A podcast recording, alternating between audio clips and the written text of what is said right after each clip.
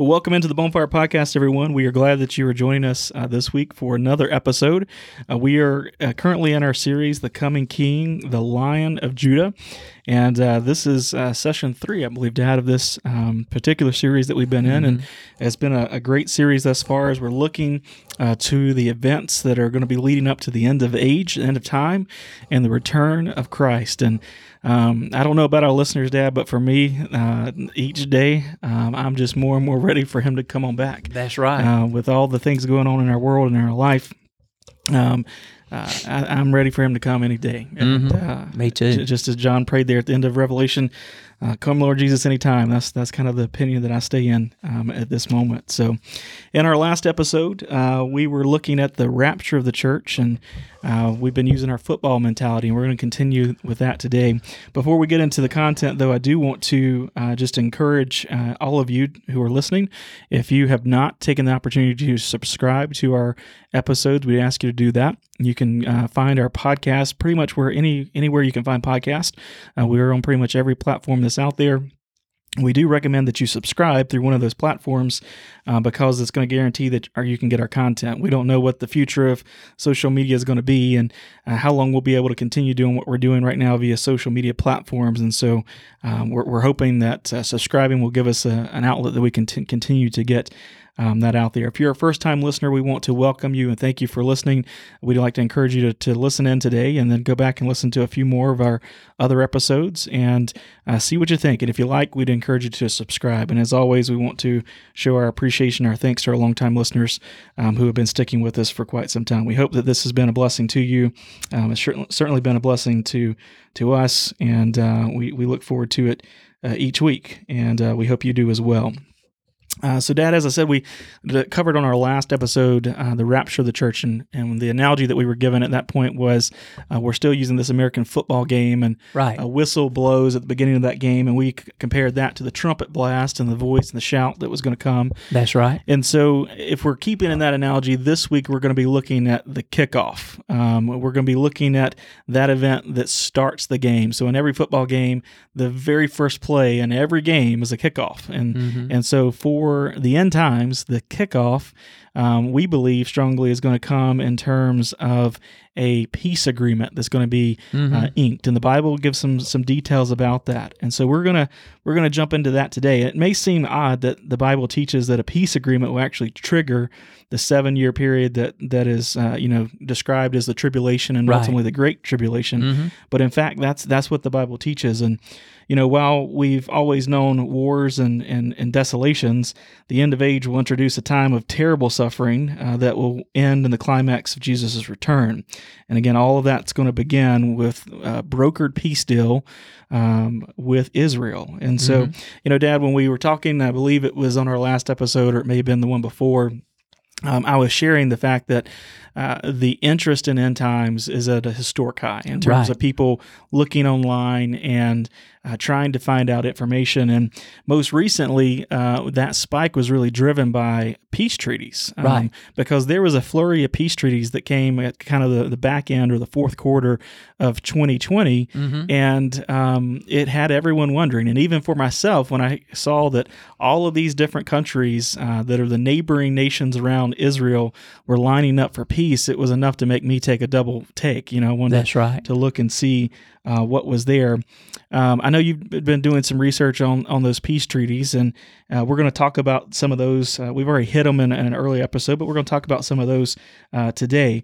What I think the, the most important point to put out there is is while these peace treaties do seem to, to sound like end times, mm-hmm. it doesn't actually fit the Bible prophecy uh, that, that we have uh, you know in, in our text today. And so we want to to uh, talk through that, that while it, that seems very, very real and very here and now, it doesn't actually fit um, the definition of, of, of what is provided in the Bible prophecy. Now, I will tell you, it seems very plausible that these agreements could be the very foundation or the boilerplate or the starting point for that future peace agreement, but it doesn't actually fit um, the details of, of mm-hmm. what uh, the Bible says about them.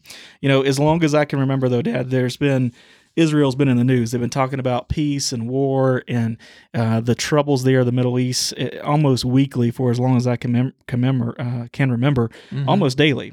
And so when I heard that, you know, Israel's neighbors were lining up, I definitely took a second notice. And these peace agreements, you know, happened in rapid succession. They started with uh, the Israel um, and United Arab Emirates uh, normalization agreement, which is commonly referred to as the Abraham Accords in August. Mm-hmm. And then in rapid fire after that, we had uh, Sudan, we had Bahrain, and Morocco also coming on. Yeah. You know, the signing of the Abraham Accords is a unique development in the history of Israel. For thirty years, from nineteen forty-eight until nineteen seventy-eight, not a single Middle Eastern nation made peace with Israel. It was not until nineteen seventy-nine that Egypt made that historic move. It ultimately factored into the assassination of the courageous Egyptian leader Anwar Sadat, however. The next Middle Eastern and Muslim nation to make peace with Israel was the country of Jordan in nineteen ninety-five, sixteen years later. Since then, Matt, not a single Islamic Middle Eastern nation has made peace with Israel. That is until now, twenty-five years later. And this is an amazing breakthrough in regards to peace and stability in the region. And what is even more amazing is that this is the first time ever that two nations signed peace treaties with Israel on the same day. It was predicted that other Muslim countries would follow the lead of the United Arab Emirates and Bahrain in normalizing relations with Israel. We saw that happen. In December uh, twenty twenty, I mean just a month ago, Israel and Morocco agreed to normalize their relations in the Israel-Morocco Normalization Agreement. And in January of this year, I mean this month, Sudan signed the accords. As part of this agreement, the United States agreed to remove Sudan from the list of state sponsors of terrorism, lifting economic sanctions. Of course, they've got a payoff for signing a peace treaty with Israel, seems like. In addition to Morocco and Sudan, other Middle Eastern and African countries are also believed to be close to making a peace deal with Israel. And if they do, then that's going to put more pressure on the Palestinians to sit down at a negotiating table with Israel and finally make peace. Speaking of the Palestinian issue, Israel and the Abraham Accords made one concession in regard to the Palestinians, that they would suspend declaring sovereignty over areas of the disputed West Bank. Now, today, Uh, as we have been alluding to, some people see the signing of the Abraham Accords as an indication that the world is on the verge of the start of the seven year of tribulation that the Bible says will come upon the world.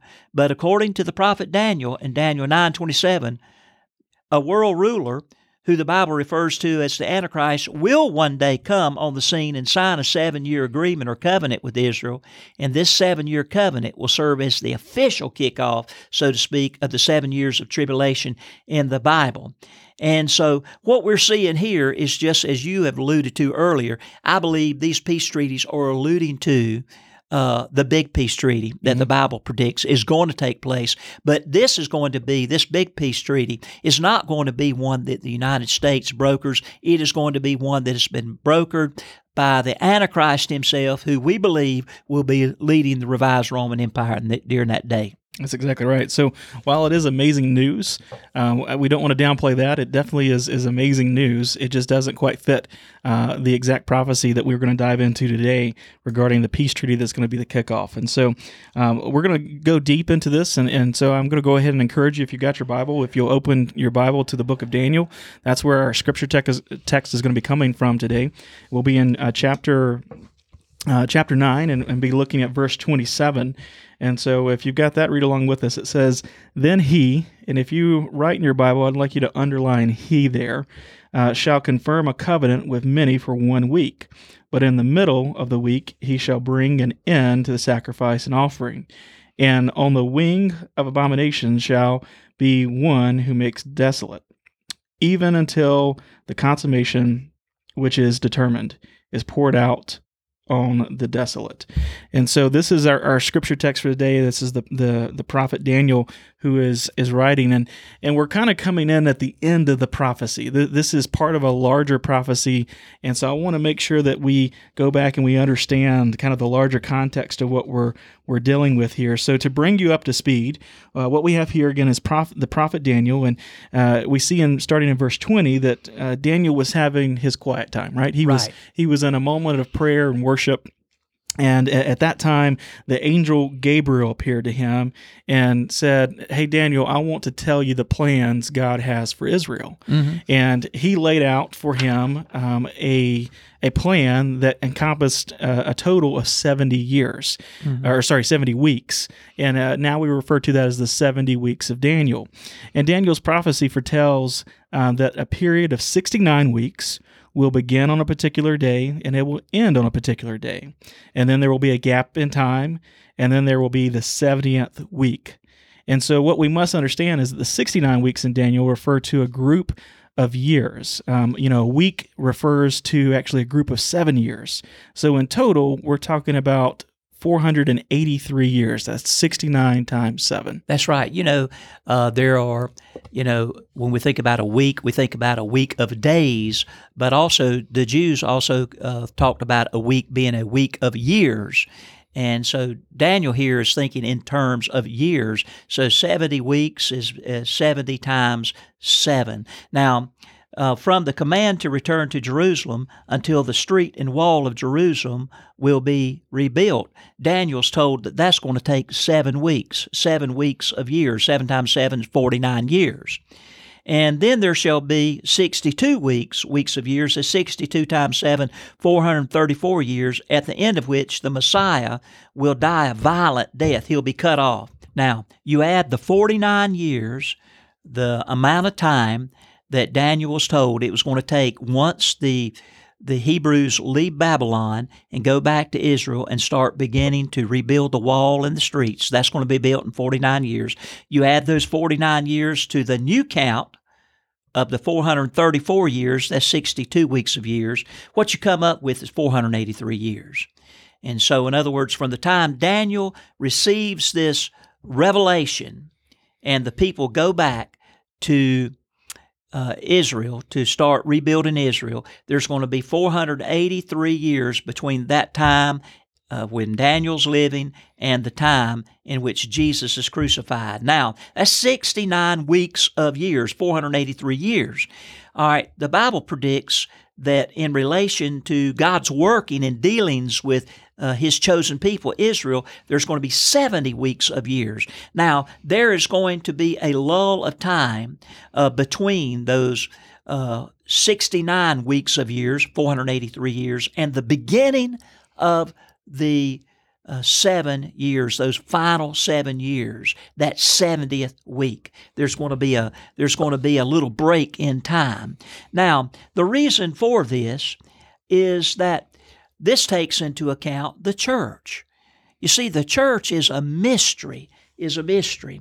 In the Old Testament, even in Daniel's time, he did not know anything about the prophesied church, about how God would build a church that would be made up of Jews and Gentiles. It was a mystery. Over in Ephesians chapter three, verses three and following, listen to how Paul describes this. He says, "How that by revelation uh, he made known to me," in other words, God made known to me, "the mystery, as I have briefly written already, by which when you read, you may understand my knowledge in the mystery of Christ, which in other ages was not made known to the sons of men, as it has now been revealed by the Spirit to His holy apostles and prophets, that the Gentiles should be fellow heirs of the same body and partakers of His promise in Christ through the gospel, of which I became a minister according to the gift of the grace of God given to me by the effective working of His power. To me, who am less than the least of all the saints, this grace was given that I should preach among the Gentiles the unsearchable riches of Christ, and to make all to see what is the fellowship of the mystery which from the beginning of the ages has been hidden in God, who created all things through Christ Jesus." The reason there's a gap between sixty-nine weeks of years, that's four hundred eighty-three years, and the final seven years is that Daniel knew nothing about the church, which would be revealed after Jesus was cut off and the church would establish. Now we're living during the church age, and I'm here to tell you, when the rapture of the church takes place, like we talked about last week, and the church goes up in the air, then we're going to have, shortly after that, with the signing of this peace treaty Matt and I are talking about, we're going to have the beginning of God's dealing with Israel primarily, once again, because we are in the church age now, but when the church is raptured and taken up, it will not be the church age anymore. God will primarily return to dealing with Israel. And so this, this information that the angel Gabriel gave Daniel over in Daniel chapter nine had to do with God's specific dealing with Israel. That's why there's a gap between the sixty-ninth uh, week of weeks, the four hundred eighty-three years, and the final seven years. Now, I want to say something else to you, too. Not only do we live in the church age, but we live in the time of the Gentiles. Now, in Luke twenty-one twenty-four, Jesus spoke of the time of the Gentiles. He says, Jerusalem will be trampled underfoot by the Gentiles until the times of the Gentiles are fulfilled. A similar phrase is found in Romans eleven twenty-five, which says, Paul writing, a partial hardening has come upon Israel until the fullness of the Gentiles has come in. Now, at the end of the church age, which will be the rapture, and near the end of the time of the Gentiles, the final week of, Devin, of Daniel's seventy week of years will start. That's right. And, you know, Dad, I want to back up for just a second. So we've, we've talked about four hundred eighty-three years, and, and this is what I find amazing. And, and you know, people who know this, uh, you may just kind of glance over it and go, yeah, that's another Bible prophecy. But I love to see Bible prophecy fulfilled. And so we know that Daniel was writing this around the mid four fifties um, B C. Right. And so if you go forward four hundred eighty-three years, that puts you right in the basically uh, around twenty-nine or uh, thirty after, A D, yeah. A D after after Christ, and uh-huh. and so uh, that would be right when Jesus was starting his earthly ministry. Like it, it lines up perfectly, perfectly. right uh, to to to where it should, and and that was written hundreds of years before. That's right. You know, it, it's just amazing, and and um, I, I think that you know all of us know Bible prophecy. We believe and we have faith that it's been fulfilled, but it's it's so unique to go back and actually study this and look at the dates and see it line up. Um, it's just amazing. And so uh, Daniel, according to Daniel's prophecy, again, we have four hundred eighty-three years. Those years have already been completed. Those are done. Mm-hmm. And as you were talking about, uh, we've got kind of this gap or parentheses uh, that, that we're in right now, and that's what we're living in. The church at, age. At the church age that we're living in right now. And then we have these seven years that are, are still to be fulfilled. And that brings us to our text today that we're talking about. So when he refers to a week, that week, that's the seventieth week of the seventy-year period, uh, and that's or, or of the seventy week period, um, and that's represents seven years. And as you said, Dad, that's going to be the uh, period of tribulation. And so we're going to continue to dive in deeper to the to the prophecy here, and and uh, let's look at our scripture again. So again, I wanted you to underline something. Um, I said, if you had your Bible, I want you to underline the he. It says, then he shall confirm a covenant with many for one week. So the question is, who is the he? Well, if we look at the context of verse twenty-six, the verse prior to that, we'll see that uh, the he is the prince who will come. So the prince who will come, and Dad, you've already kind of alluded to this in our intro, the prince uh, that is referred to here is the future Antichrist, and that is uh, the, the one that Daniel describes as the little horn and the blasphemous king. So I want us to, to look over, um, and we're going to flip back to chapter eight of Daniel, and we're going to look at verses twenty-three through twenty-six. Six here. And so I'm going to read this to you. And it says, in the latter time of, of their kingdom, when the transgressors have reached f- their fullness, a king shall rise, having fierce features, who will understand sinister schemes. His power shall be mighty, but not by his own power. He shall destroy fearfully. He shall prosper and thrive. He shall destroy the mighty and also the holy people. Through his cunning, he shall cause deceit to prosper under his rule, and he shall exalt himself in his heart. He shall destroy many in their prosperity. He shall even rise against the prince of princes, but he shall be broken without human means. And the vision of the evening and the mornings, which was uh, told, is true. Therefore, seal up the vision, for it refers to many days in the future. So uh, this one who is to come is the Antichrist, um, and and Daniel. We also see him. I, I referenced listed uh, referenced as the little horn, and we talked about that in one of our, our previous episodes. Dad, we we talked about the the figure that was seen with the ten toes.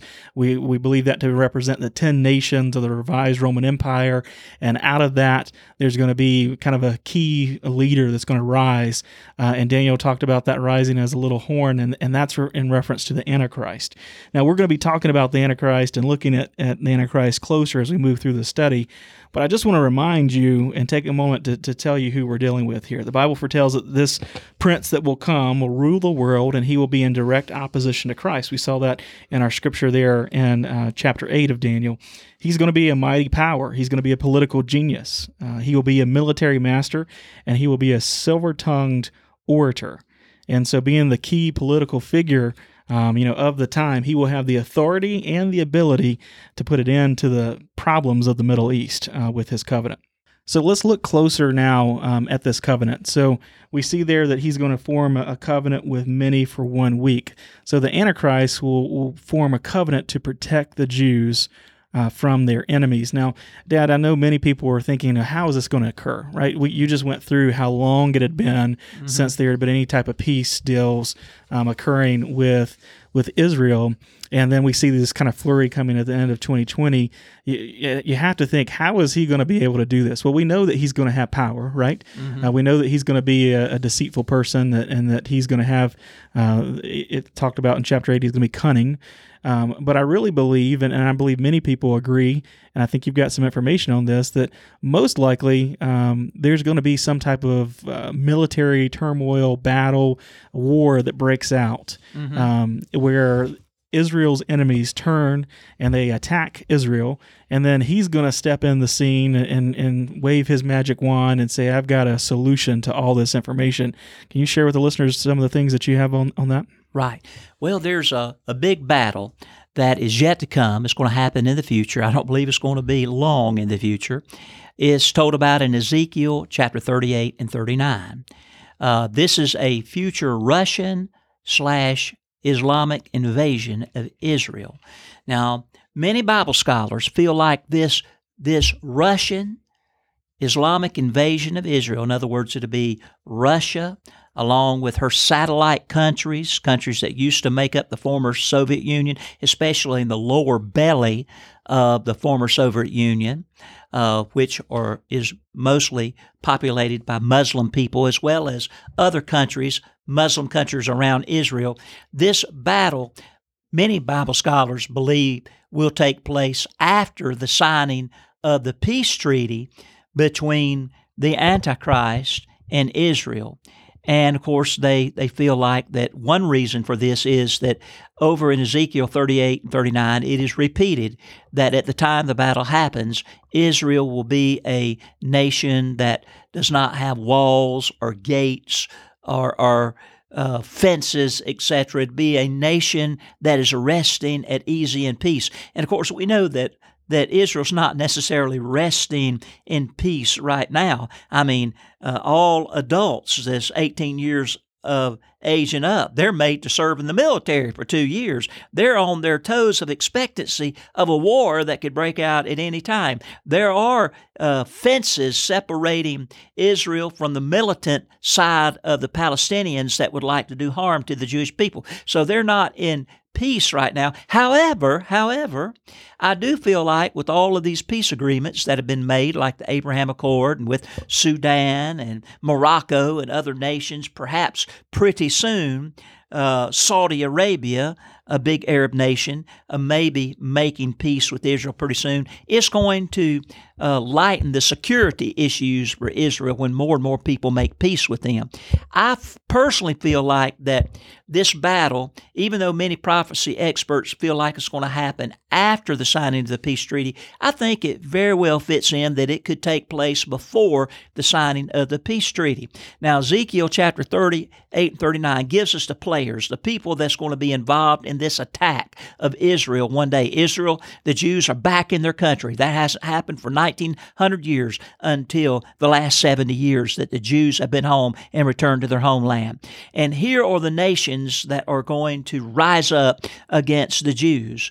Uh, it's going to be led by a leader named Gog. He's going to be the leader of the invasion, and he will lead Magog. That represents the former underbelly of the Soviet Union, the people in Kazakhstan, Uzbekistan, Turkmenistan, Tajikistan. Uh, Magog was one of the sons of Japheth. Japheth was one of the sons of Noah. All these nations today are dominated by Islam. And, of course, Rosh would be one of those nations uh, that Gog is going to be the leader of. Rosh, many people believe, refer to Russia. Meshach, another son of Japheth, another son of Japheth. They originally, uh, Meshach, lived in Asia Minor, but were pushed northward to the area of the Black Sea. Tubal, that's people live near the Black Sea. We're talking about uh, Muslim people here. Uh, that's going to be in a confederation with Russia, and they will be joined with the nation of Iran, which is referred to as Persia in the Bible. Iran was known as Persia up until the last one hundred years. It was known as Persia. Ethiopia, this is not the modern-day Ethiopia, but Sudan, south of Egypt. Libya, we know that uh, the Libyans hate uh, the Jewish people, the nation of Israel. It's a Muslim nation.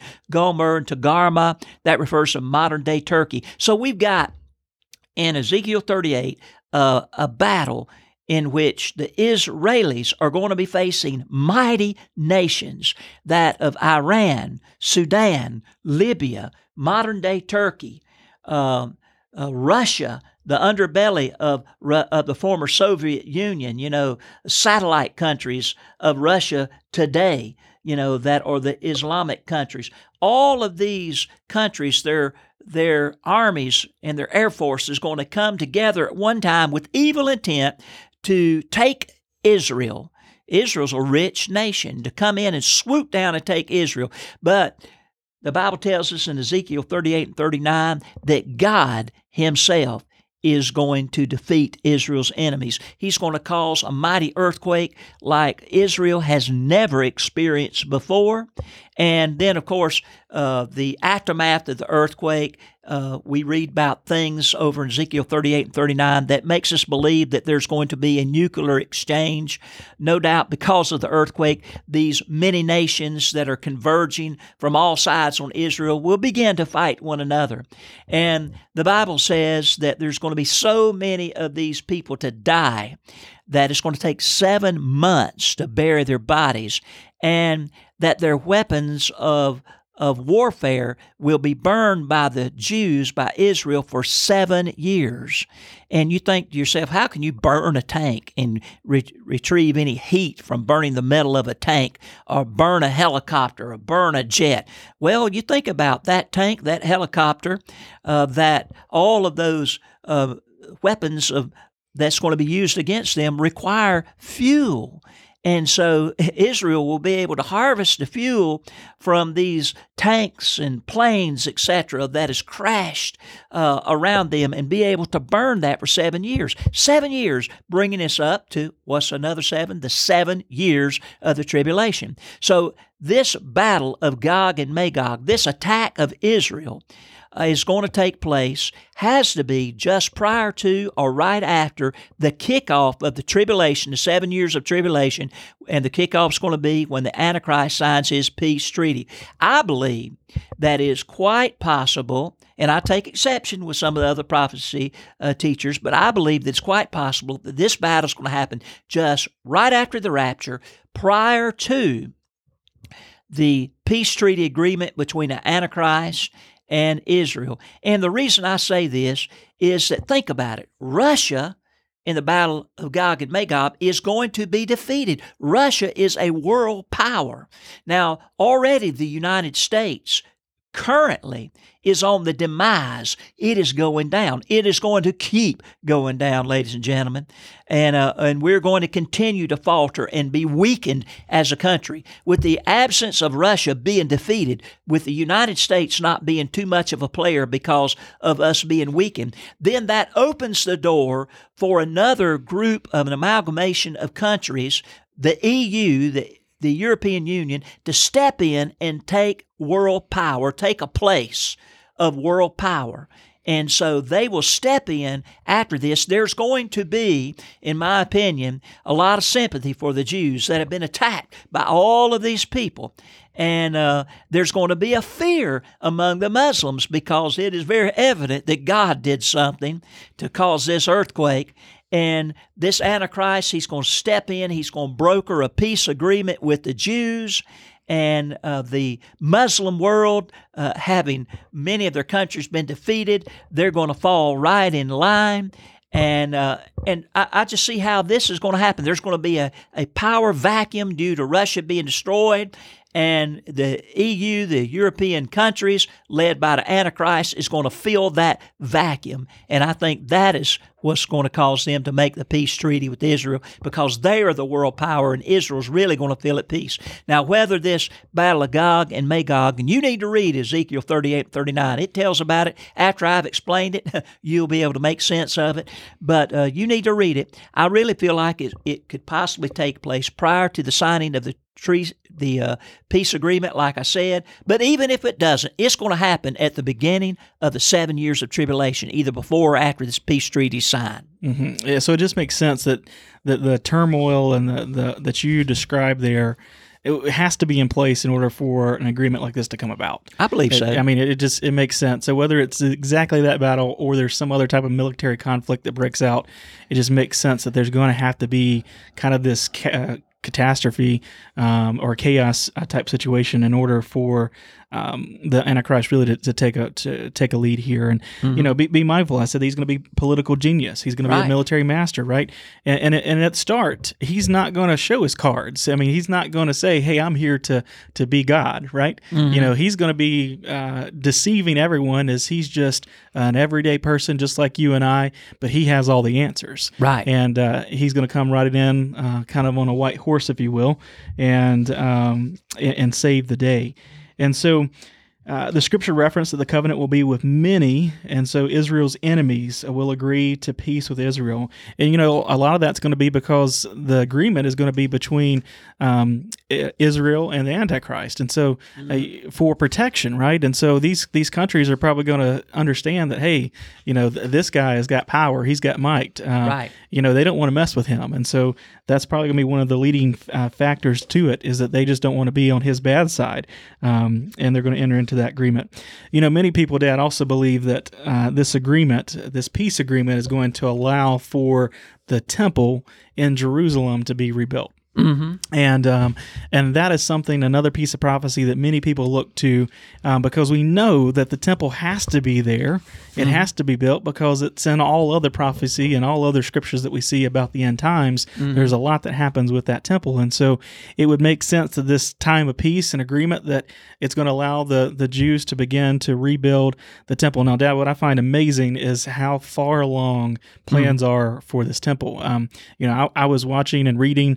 Uh, I watched a documentary on a, on a flight. Um, it's been probably a year ago or so. Obviously, it was before COVID, and um, the documentary was was about the Middle East and about Israel. And uh, they were going into great detail on that documentary about um, the plans for the temple. Uh, and to obviously, they know what the temple looks like, the the, mm-hmm. the drawings, right? That's right. Uh, for construction, but there is already materials being put aside, uh, building materials, construction materials, and they're even already collecting all of the uh, sacred. Uh, I, I don't know what the right word to call them. We'll call them trinkets, but you know, things that are going to go into the temple, artwork and and and uh, gold uh, chalice. And all of these things, the utensils, going, utensils. Is going to be used. Yeah, yeah uh, all of that is being collected right now. There's clothing, actually, clothing. Yeah, there's actually a a location, a donation location where you can go to in Israel, and you can deliver if you've got some of these things that that will go into uh, the temple. And so they are getting prepared and ready uh, for that to occur. And Dad, I know you've got some stuff on the, the temple as well that you'd like to share with our listeners. Man, this is fascinating. Uh, temple fervor has especially been on the increase since June the sixth, nineteen sixty-seven, when Jewish paratroopers took the Temple Mount over during the Six Day War. However, since that time, there is something that has kept the Jews from rebuilding their temple there, and that something is that the Temple Mount has two major Muslim structures sitting on it. One of the Muslim structures is the Dome of the Rock, and the uh, other is the Al-Aqsa Mosque. Now, uh, the Dome of the Rock is believed by many to be built on the very ruins of the ancient Jewish temple. Now, the Dome, the Dome of the Rock is an Islamic shrine. It is not a mosque. It is a large octagonal structure that supports a dome, a golden dome, over a rock, hence its name, Dome of the Rock. The rock, according to tradition, is the site where Abraham prepared to sacrifice his son Isaac, and is the site that the Muslim Prophet Muhammad is said to have ascended to heaven and talked with Allah. Now, in addition to the Dome of the Rock, a second Muslim structure sitting on the Temple Mount is a Muslim mosque, which is Islam's third holiest site. Now, Muslims believe that the Prophet Muhammad was transported by a winged baby horse-like beast from the great mosque of Mecca, of Mecca uh, during the night Uh, to the very place where this mosque is built today on the Temple Mount. And there, the Prophet Muhammad, after he was transported there, is said to have led Adam and other prophets who were resurrected from the dead in prayer. Now, of course, we know we don't believe that.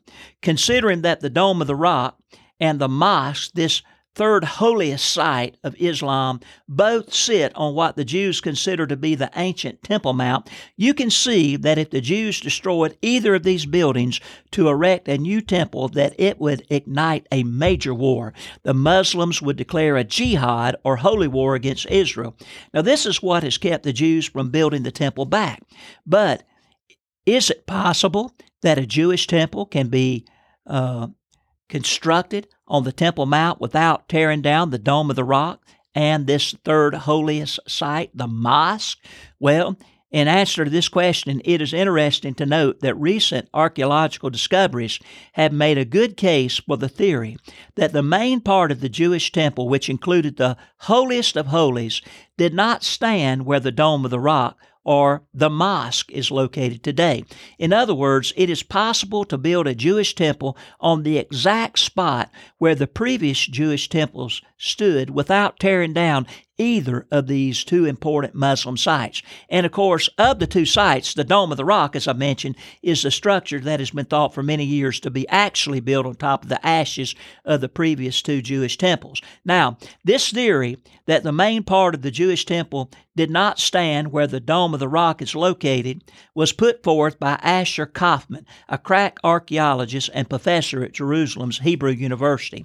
Through a study of the topography of the Temple Mount and the Scriptures, he came to the conclusion that the ancient temple was actually about one hundred yards north, the length of a football field north of the traditional hell location, the Dome of the Rock. Now, if he's right, the Dome of the Rock would not have to come down to build another Jewish temple, nor the mosque that is on the Temple Mount. It could be untouched. Now, another of the Muslim holy sites, called the Dome of the Spirits, is located where Kaufman says the former temples, Jewish temples, used to be located, and tearing it down to build a Jewish temple could arouse the anger of the Muslim world and start a war. But the destruction or the relocation of the Dome of the Spirits wouldn't incite Muslims near as much as the destruction of the Dome of the Rock. Now, Hal Lindsey, author of The Late Great Planet Earth, gives an interesting and logical interpretation of the passage of Scripture in Revelation that specifically mentions the tribulation temple that would be built in the future. Now, the passage is Revelation chapter eleven, verses one and two. And in these verses, an angel gives John a rod. And I want you to listen to what the angel says to John. He says, "Rise and measure the temple of God, the altar, and those who worship there. But leave out the court which is outside the temple, and do not measure it, for it has been given to the Gentiles, and they shall tread the holy city underfoot for forty-two months. Now, Lindsey said for years he wondered why God had put this passage in the Bible about measuring the temple of God, its altar, and those who worship there, and why it said not to measure the outer court of the temple because it was given to the Gentiles. But when he heard Doctor Kaufman's theory of where the ancient temple used to be and went to the Temple Mount, he said it all began to come together.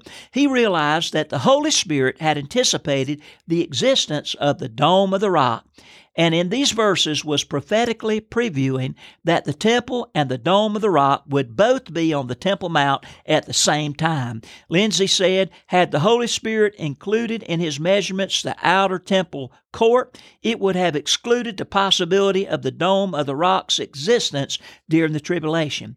Now think about what this means. It means that the Jewish temple could be built at any time without the destruction of the Dome of the Rock or that very important mosque that also sits there. Now, I believe that the construction of the temple will start after the rapture, because it's after the rapture that the Antichrist, as you and I have been talking about, Matt, will make a covenant with the Jews, guaranteeing their protect, their protection.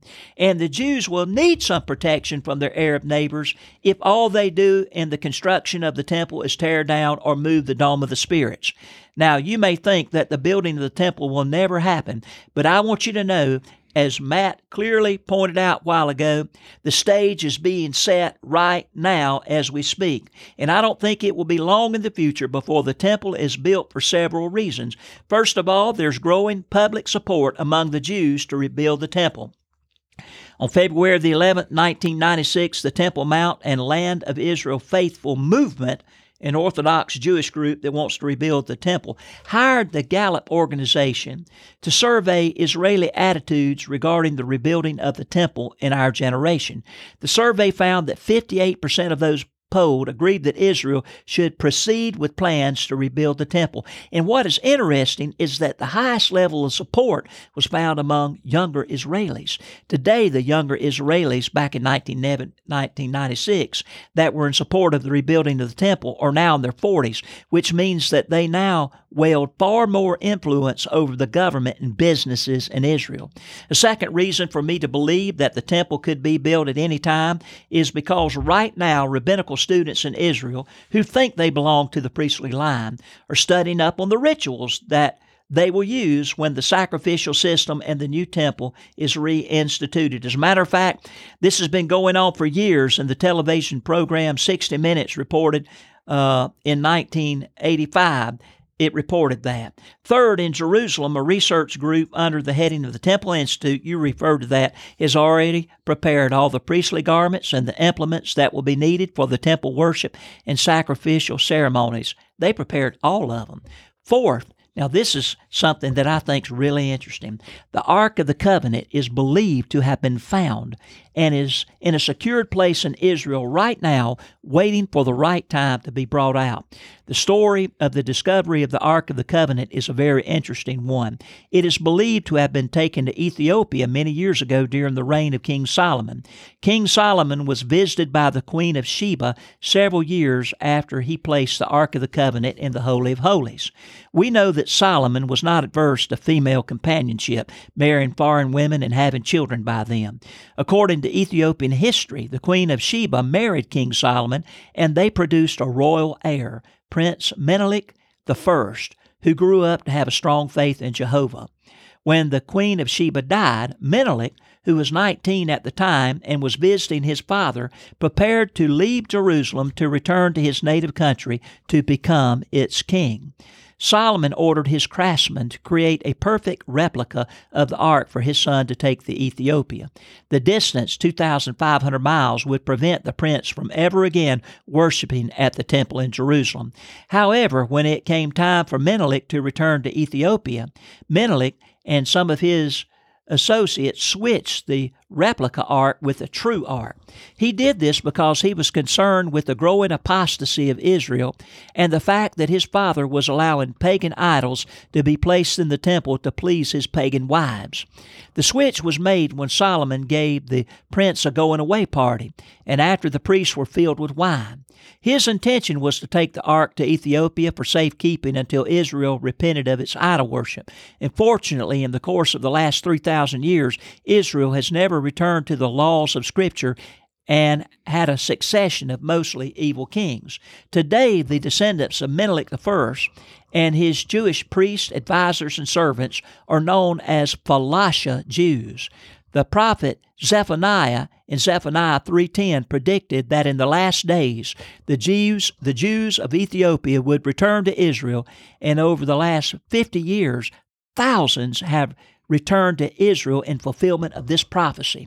It has been reported that not many years ago, an elite team of Israeli special forces flew an unmarked cargo plane into Ethiopia and secretly removed the ark from its underground treasury beneath the Church of Saint Mary of Zion, replacing it with a copy.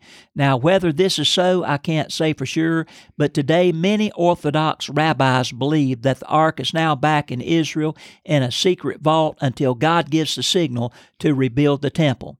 Now, in regard to the whereabouts of the Ark of the Covenant, others think that the ark is sealed in a Qumran cave near the Dead Sea, and some think it is hidden behind an ancient man-made stone wall of a cistern beneath Jerusalem's Temple Mount. One thing for sure in regard to the Ark of the Covenant, it has not been destroyed. I personally believe that the Jews made several replicas of the Ark of the Covenant years and years ago and hid them, and that one of these replicas that was made and hidden thousands of years ago has been found and will be used in the Tribulation Temple. I don't think that for one moment that God would allow the Antichrist to desecrate the original. The reason that the Jews today are anxiously preparing for the rebuilding of the temple and the reinstitution of animal sacrifices have to do with their belief that doing this is an essential element in the Messiah's coming. In other words, the building will bring the King. The Jews are looking for a Savior. The tragedy is the Savior has already come in Jesus Christ, and they won't receive Him. This new temple that is going to be built at the start of the tribulation that the Jews will worship in is going to be an apostate place of worship.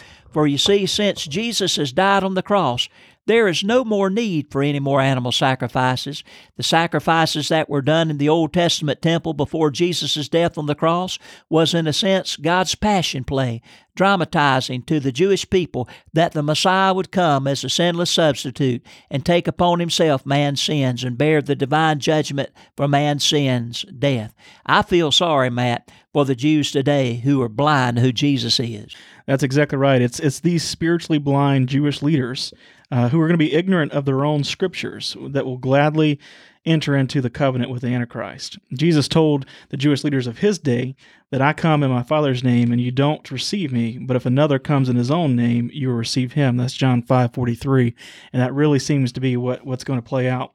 You know, Dad, it's sad to think that the nation of Israel, God's chosen people, will turn their back on God yet again. Right. He's taken care of them for so long, and they're going to turn and they're going to seek refuge and protection from the Antichrist. But our scripture tells us that's not where the story ends, of course. Um, we learned that at about the three and a half year point, which is the midpoint of the tribulation, Uh, that the Antichrist will actually break his covenant, and he will seize the temple, and he will put his own image there, and he will force the world to worship him. You know, up until that point, the Antichrist will have deceived everyone uh, as he was just playing a political game, a, a shrewd scheme, if you will. And then at that point, he will reveal himself as a tool of Satan and uh, the cruel world dictator at that point. So, Uh, you know, Dad, as we get ready to close um, this episode, I want to put this into perspective, right? I want to help our listeners because we've shared a lot of information. And um, so just to, to summarize what we're talking about, we've had three episodes up to this point. We've talked about the pregame activity, the things that were going to be happening, um, if you will, the pieces kind of aligning. And that was the nation of Israel becoming its own nation. That was, uh, we believe, the, the E U or the European Union uh, coming together and beginning to form relationships again. Those were kind of those things that were leading up. We talked about the whistleblow, which we believe is going to be the rapture of the church. And then the kickoff Uh, is this signing of a peace treaty uh, between Israel and the Antichrist, and we've shared all of this information with you today. So that's that's kind of the sequence of events that we are right now. Now, I will tell you, again, we've shared a lot of information, and I want to speak from my perspective. I'm not a trained minister. Uh, Dad, you've been studying the Bible for all, all your life and mm. seminary trained, and, and so this is very, very heavy stuff. Um, but I think it's important for us to know, and I've actually, as I've dived into it, I'll be honest with with you. I've avoided uh, Book of Daniel and, and Revelation and, and different things for some time just because it was so complicated. But it's important for us to know as believers so that we understand the events that are going to come up, and more importantly, so that we can speak to people of different th- faiths, uh, right? We we have Muslim people that live in our communities. We have uh, Jewish people that live in our communities, and those people need to be reached for Christ. And it really helps you to have an understanding of how all this plays out in order so that you can have a good, informed uh, conversation with them.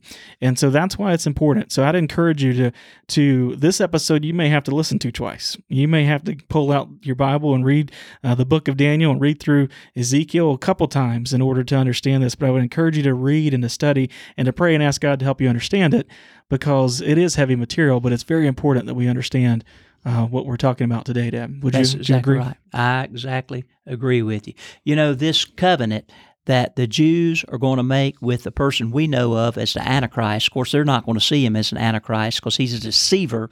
You know, he's going to break that covenant, you said, after three and a half years. Well, there's an interesting scripture over in Isaiah chapter twenty-eight, verse fifteen, and I think it has something to do with this covenant, this agreement that the Jews are going to make with the man we know of as the Antichrist. After three and a half years, they'll realize, ooh, we made a mistake.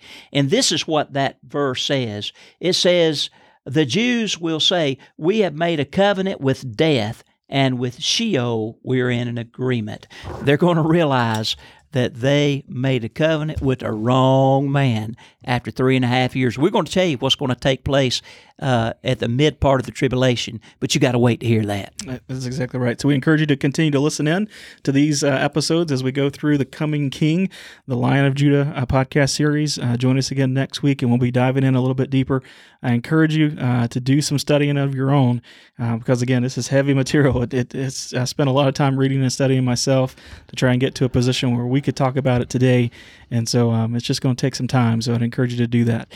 Well, um, I, I won't end the episode without saying what we've said in all the other episodes. Uh, we believe, strongly believe, that uh, Jesus could come back at any day now. And that's right. So the most important point of this entire series is uh, for you to be ready uh, to uh, for Jesus' return. And so if you're a believer, great. You need to be living for Christ. You need to be uh, living for Him each and every day and doing your, your part to, to spread the gospel uh, to other people.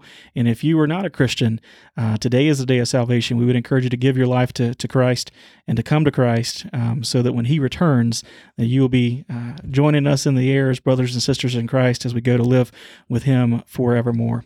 Dad, will you pray us out of here? Sure.